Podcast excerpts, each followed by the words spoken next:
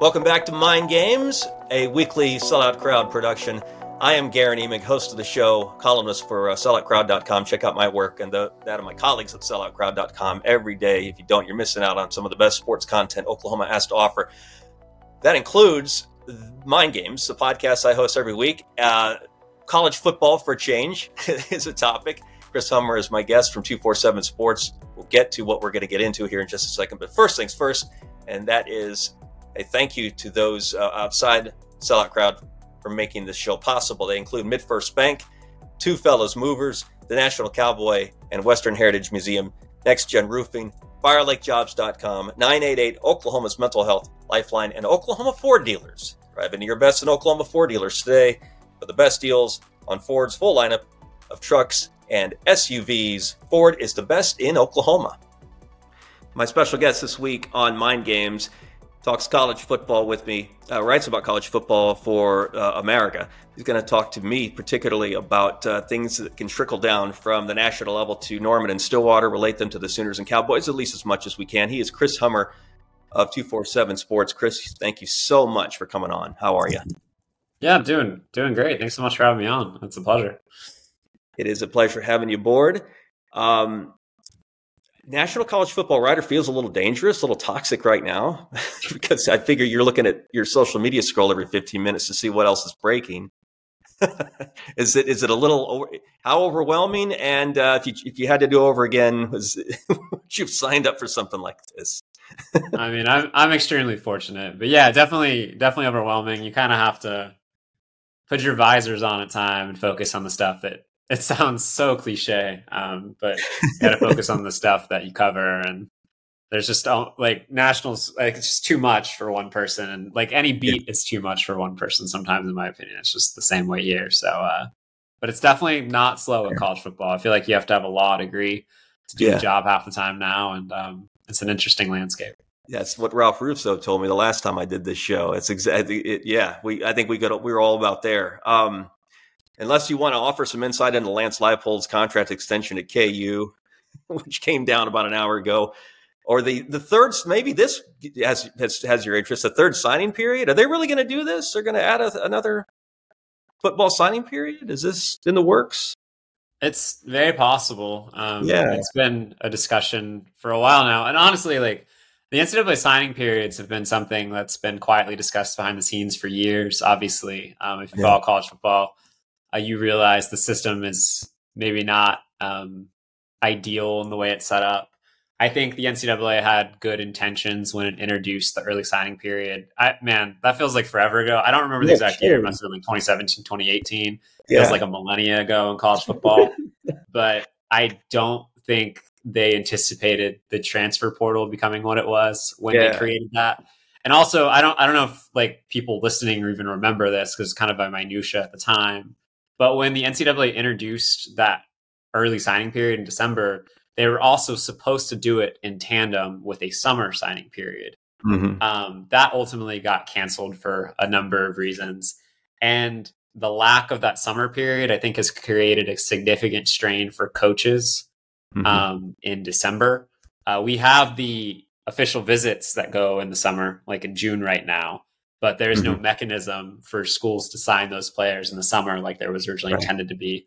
And I think this third signing period discussion they're having now is supposed to kind of ease some of the burden on coaches in December, particularly sure. when you have bowl games, when you have conference championship games, yeah. when you have transfer portal going crazy, and you're signing a class all at the same time. Um, yeah. It's kind of an impossible uh, mix of things to accomplish at one point in time. And I think this third signing period is meant to ease some of that burden for sure. Uh, gotcha. You mentioned the portal. That's something you've loaded up on quite a bit, especially since the portal has, has gone so crazy. And uh, again, I want to relate as much of your your overall coverage to Oklahoma and Oklahoma State as I can. And I'm, I'm, I'm going to throw what we think is true here. Those of us who covered the Sooners, you tell me if you agree with it. Um, OU is lucky that Brent Venables has adapted to changing times and has embraced the portal as, as a mechanism to, you know, facilitate a roster construction, maybe as opposed to one of his mentors, Dabo Swinney at, at Clemson? Is, is it, that seems to be the case here. Is that how you view it from a, from a higher perspective? Yeah, absolutely. I think Oklahoma football would be in a lot of trouble moving into the SEC if um, Brent Venables did not adapt that measure. Um, Dabo Swinney, um, for whatever you want to say about him, has been very successful. He's won multiple national championships. Um, he is still recruiting top 10 classes. Clemson, in this current state and time, can get away with not taking transfers.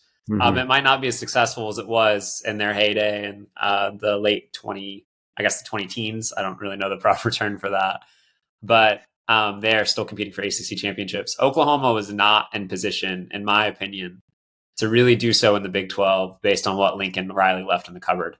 Um, Brent Venables had to be aggressive in terms of reworking the roster via the transfer portal.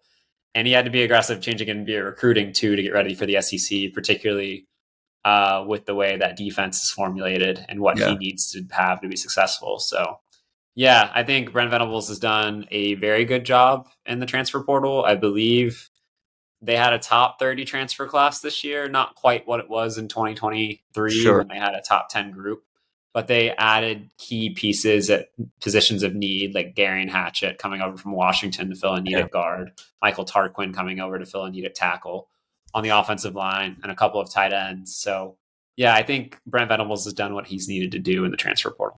Yeah, and you, you mentioned the the change in terms of you know if Venables had to load up on defense after his first year, as rough as it was, six and seven, right, in Norman, and he made he made that realization, and he added pieces like Trace Ford, Rondell Bothroyd, Jacob Lacey. Um, it, it sort of shifted this year to the O line, as you just mentioned. Uh, you just referenced tight ends, and and again, there's probably a bigger picture commentary there. Year to year, that's what coaches are going to be faced with. They're they're going to use I mean, you're going to have to use a portal at every position, but perhaps one year to the next, you're going to recognize your weaknesses, and you're not just going to be able to develop, you know, four to five year grassroots players from the high school ranks to help the problems. You're going to need the portal to get you there. Yeah, no question. And I think you you see an adjustment with the portal based on where a program's at in its um I guess developmental cycle might be a way to think about it. Mm-hmm. Obviously, in year one and two, Brent Venables had to be aggressive using the transfer portal to bring in, especially last year, given the first season he had, mm-hmm. uh, to bring in immediate impact players, like you said.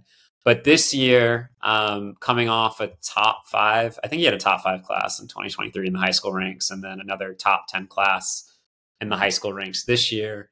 I think the need in the transfer portal was lessened slightly, which is why I believe you saw Oklahoma take fewer transfers. I believe last year it was 17. This year it's 12. I'm sure Oklahoma will pick up another player or two in the spring window.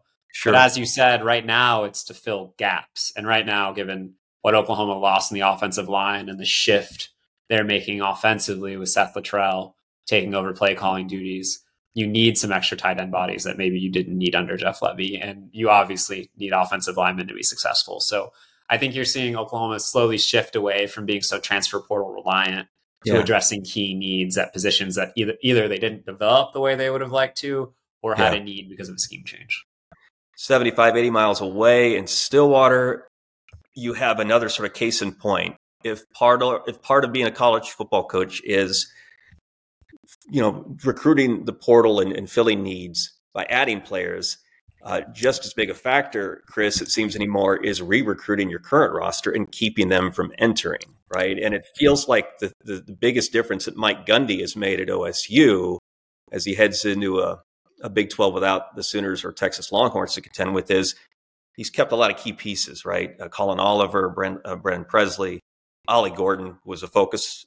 He got who we we were sort of on Ollie watch for a couple of weeks back in December around here because we wondered whether he might you know test test the portal. Um, so there's here's an example of, of of a coach who might come out on balance ahead, not so much by what he adds, but by who he keeps.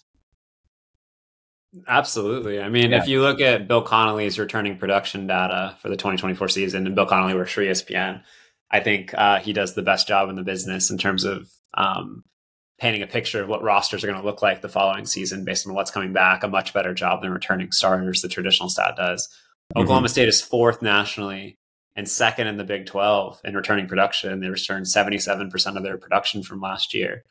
And there's nothing more valuable than experience, starting experience in college football. Um, most teams this offseason, no matter who you are, Alabama lost players, Michigan yeah. lost starters. I mean, obviously Washington lost a ton of starters. Like Georgia lost a starter or two to the portal as well. Like no matter who you are, you tend to to lose talent. And Oklahoma State, for the most part, kept their roster intact. They obviously went to a Big 12 championship game last year. There's a window in Stillwater next year, particularly if maybe they get a little bit more from the quarterback position. And right. I, I, don't know how much you want to talk about Oklahoma State quarterback uh, with Alan Bowman coming back and Garrett Rangel hopefully taking a step for them, at least um, in Oklahoma State's eyes. But they have a window next year with Texas and Oklahoma exiting the league to make some noise and potentially win a league championship. And Mike Gundy found a way to rally the troops and bring everybody back. And it's pretty, it's interesting to see Mike Gundy in that position where he's not bleeding talent because only a year ago, I think the national narrative surrounding Oklahoma State was their leading talent. You lost Spencer Sanders and a number of starters, and then yeah, just 12 months later, um, Oklahoma State's in this position where they're retaining nearly everyone. You mentioned Sanders, Chris. I still think about that almost daily. I was like, what? I just, I'm just sad, right? I mean, I, I OSU fans don't care anymore. Maybe. I mean, I think they've gotten used to Bowman. Uh, I think they were just glad that Gundy picked a quarterback after the you know the sort of the carnival that was the first three four weeks of, of, last season. But if nothing else, Bowman's you know stabilized the offense, stabilized the position. He's coming back next year. That's got to be uh, reassuring, especially in this age, to have a returning starting quarterback. Um, I I still can't think about the guy who was there, where he went, and then how he just disappeared. And the I guess the cliche term, right, is cautionary tale. Is it is that is that too convenient a tag to put on Sanders based on the portal? It's I think Spencer Sanders' situation was pretty and I mean, we're always taught in journalism not to use the word unique, but um, I think his situation would kind of qualify as that. I think there's some stuff going on behind the scenes at Oklahoma State that Spencer Sanders would have liked to see change. And I think his decision uh, perhaps was a little reactionary in that way. But I think there's certainly a cautionary tale to that. One, like if you're a college football player, you need to graduate if you can, right? Like, because Spencer Sanders, if he had entered the portal as a graduate transfer, would have had a yeah. much different path um, than he ended up having when he ended up at Ole Miss. I had considerably more options. And second, like you have to have some, I think, some awareness. Um, you don't often see players enter the transfer portal without, at least, especially top players. Somebody like Spencer Sanders, one of the more accomplished quarterbacks in college football in his career you don't often see them enter the portal without at least a general idea of what's out there for them. And I don't know if that was necessarily the case for Sanders, but I don't know if he had a 100% understanding of the landscape. And then to go to a place with an established starter, and I understand believing in yourself, but you have to have yeah. a little bit of awareness about the situation too. And yeah, I, I, I think it would have been cool for college football if Spencer Sanders finished his career as a Oklahoma State Cowboy and I don't know if Oklahoma State wins a Big 12 championship with Spencer Sanders. Obviously, the offense shifted uh, to a thing that really worked and made Ollie Gordon a Heisman contender. But um, mm-hmm. if you had a quarterback like Spencer Sanders out there last year, I think Oklahoma State would have had a better chance in a couple of the games they lost. If, if you'll allow me to bring up one quarterback no longer with us, us being those who cover football in Oklahoma, I, would like to, to bring up uh, Dillon Gabriel just for a second. Uh, again, the Sooners clearly transitioned to Jackson Arnold feels like that might have been the case, regardless, right, of whether Gabriel ends ends up at Oregon. Um, but if, if if again there is a sort of an overlying headline headline to this, maybe both sides win. Arnold moves forward in the offense. Uh, Gabriel potentially seeks, uh, you know, if, if there if the NFL is in his future, and I, I think that's debatable. Maybe Oregon is uh, becomes a tool by which he, you know he uses to, to prop himself up a little bit better. He's certainly, I think, going to be NIL compensated in Eugene, maybe a little bit more than he would have been in Norman. But do you agree that this is going to be a happy ending for, for both the Sooners with Arnold and the, the Oregon Ducks with Gabriel, or is that too convenient to say?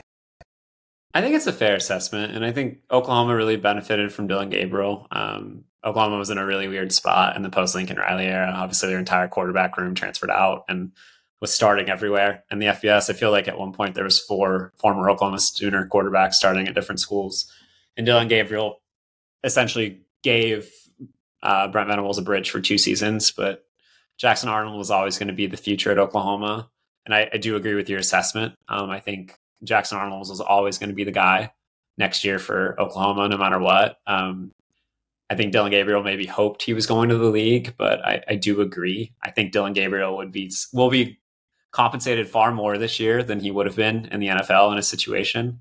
Um, that's mm-hmm. the reality of NIL in 2024, and it's a positive thing for people like Dillon Gabriel. Um, he gets to come back, uh, give Oregon a chance to win, compete for a national championship, get uh, paid a lot of money, and Oklahoma gets to turn to the future. And I don't think anybody's losing in that scenario for Oklahoma. I think Oklahoma really benefited from Dillon Gabriel and Dillon Gabriel from Oklahoma, but this sure. is a situation, I think, a rare situation where the school that lost their starting quarterback is okay with it. And I honestly, it's funny. I think you can think of two situations like that this offseason, and the other one is also in the Big 12 at Kansas State. I think they were yeah. okay with Will Howard moving on to Ohio State. So um, the future is the future is Jackson Arnold, and he's going to start. Isn't that weird? K State loses a quarterback to Ohio freaking State, and they think, yeah, this. I think that's okay because eh, you know Avery Johnson might have something that Will Howard didn't or couldn't. Right? I mean, that's isn't that wild? Yeah, and it's it's also I, I agree. It definitely has something, especially athletically, that Will Howard maybe didn't. But it's also about your resources as a program. Mm-hmm. Um, that's something I think people have to think about in 2024. There's essentially a salary cap in college football, and there's also there's also a window, right? So like Jackson Arnold, if he's as talented as we think he is, is only going to be at Oklahoma for three years. Do you really yeah. want two of those years to be sitting behind Dillon Gabriel?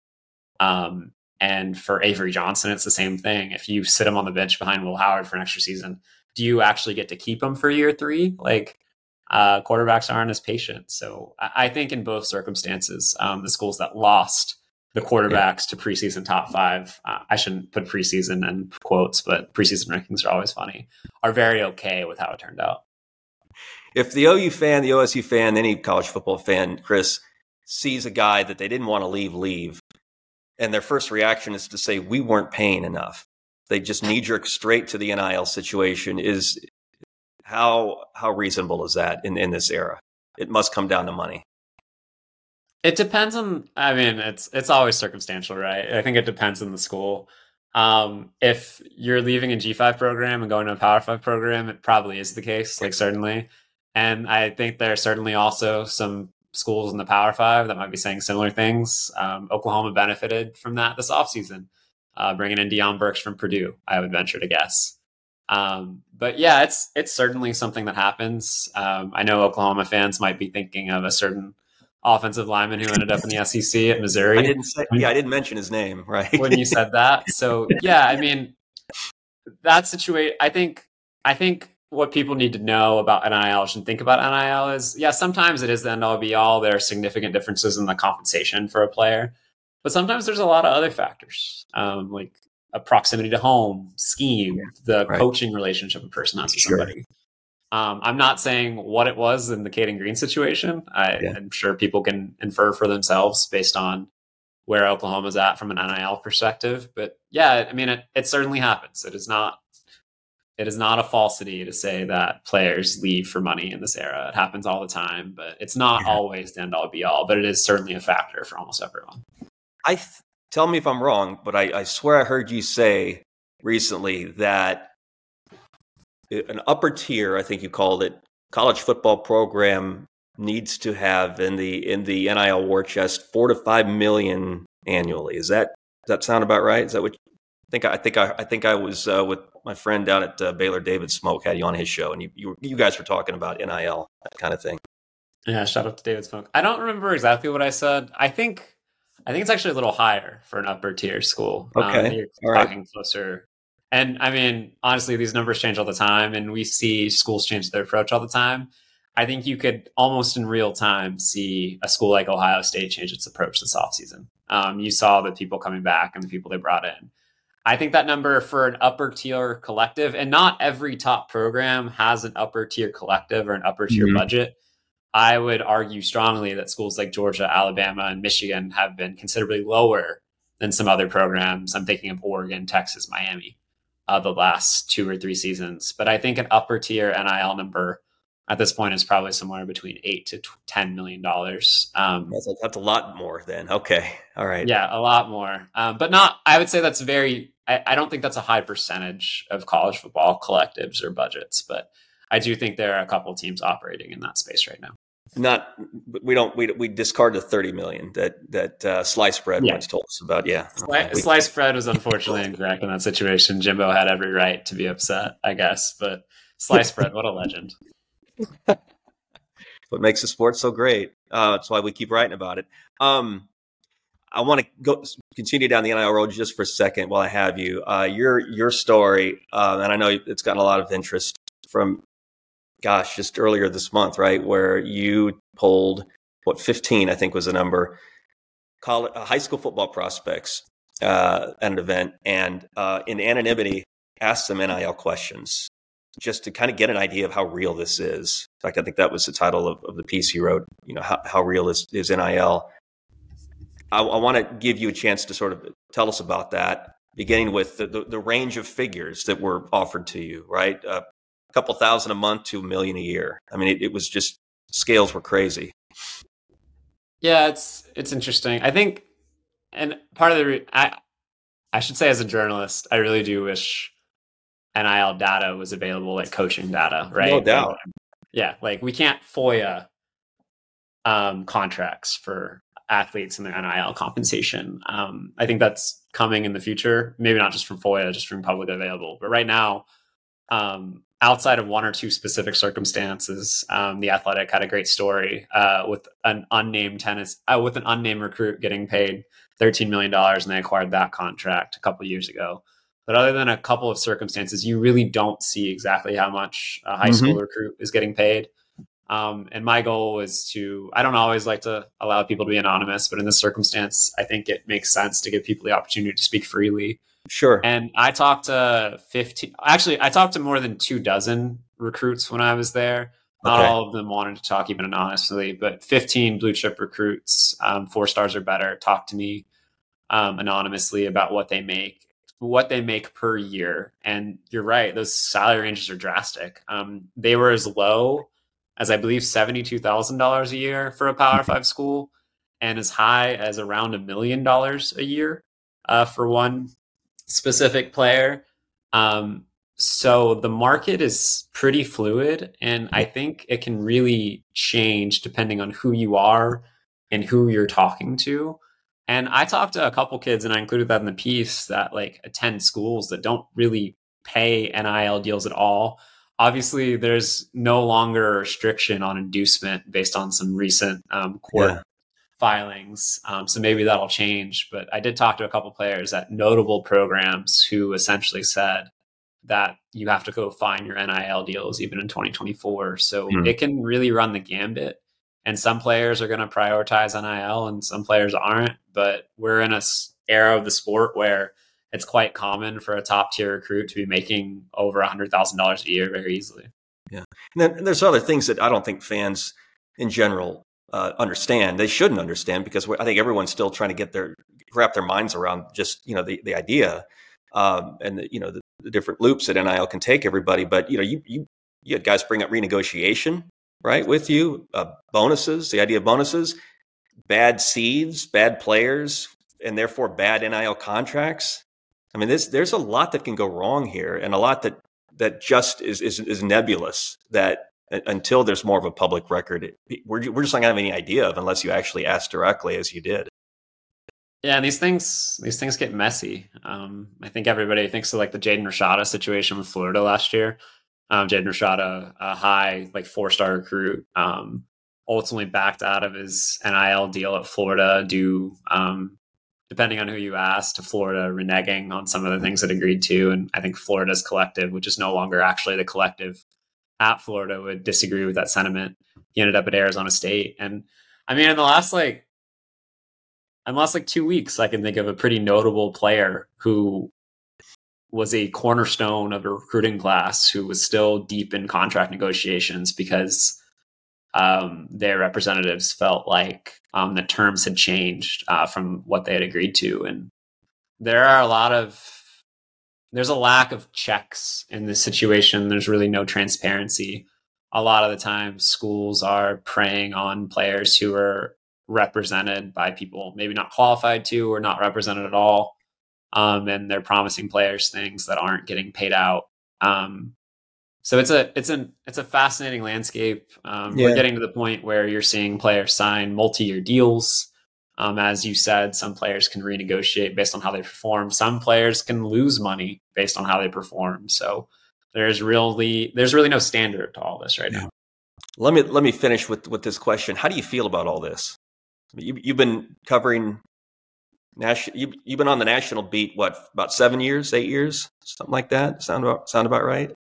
Yeah, thanks. Thanks for not, not, not to not to not to stalk your profile. I'm yeah, I didn't mean just journalism homework is all. But but no, seriously, that's that feels like ages now, right? I mean, if if you started doing it again on a national level, started doing this 2016 or 17, it doesn't feel that look that long on a resume. But hell, man, I mean, how do you feel about this? Is are, are we are we headed for a crash? Are we going to swerve and avoid it and be okay? College football as a whole, I mean, it, I was, it's funny. I was, I'm writing something about the transfer portal right now. Um, mm-hmm. And if you think about it, the transfer portal was created on October 15, 2018. And I think Kelly Bryant, the former Clemson quarterback, was the first bombshell in the portal, right? Like Dabo Swinney replaced replaced Kelly Bryant in the lineup with Trevor Lawrence. Right. Yeah. Uh, Kelly Bryant goes in the portal midseason. It was a huge deal. Yeah. Um, but only at that point, grad transfers are really only people who can go in the portal. Um, in the time since, we've seen the NCAA introduce a one-time transfer exemption. We've seen the conferences uh, eliminate interconference transfer rules. We've seen NIL introduced. We've seen transfer windows added. We've seen the NCAA lose the ability to regulate NIL and inducements becoming the norm. And that's only a small slice of the sport. I'm not even talking realignment and everything. Right. So the sport is obviously going through a significant change, and it, it's it's interesting as a reporter. Like I'm sure you feel the same way, but the sport that existed seven years ago is not anything like it is today, and I think that change is only going to continue for the next couple of years. There's no there's no real safe haven for college yeah. football right now because of the lack of guidance at the top, and I think what we're going to see is continued continued churning and continued change. Yeah. Well, uh, it, still love the I still still love the job, still love the sport. I think everyone is adjusting to even if they have to relearn, you know, starting lineups year to year instead of you know the old two or three years turnover. Um, that's, that's why we got NCAA football now. You can learn the lineups in the summer. Well, the there you go. See, we should have just done 20 minutes on that, and I think we would have all felt a lot better about. You'd probably, you'd probably be the only podcast talking about NCAA football anyway. So yeah, I, no. Yeah, yeah, no, no doubt about that.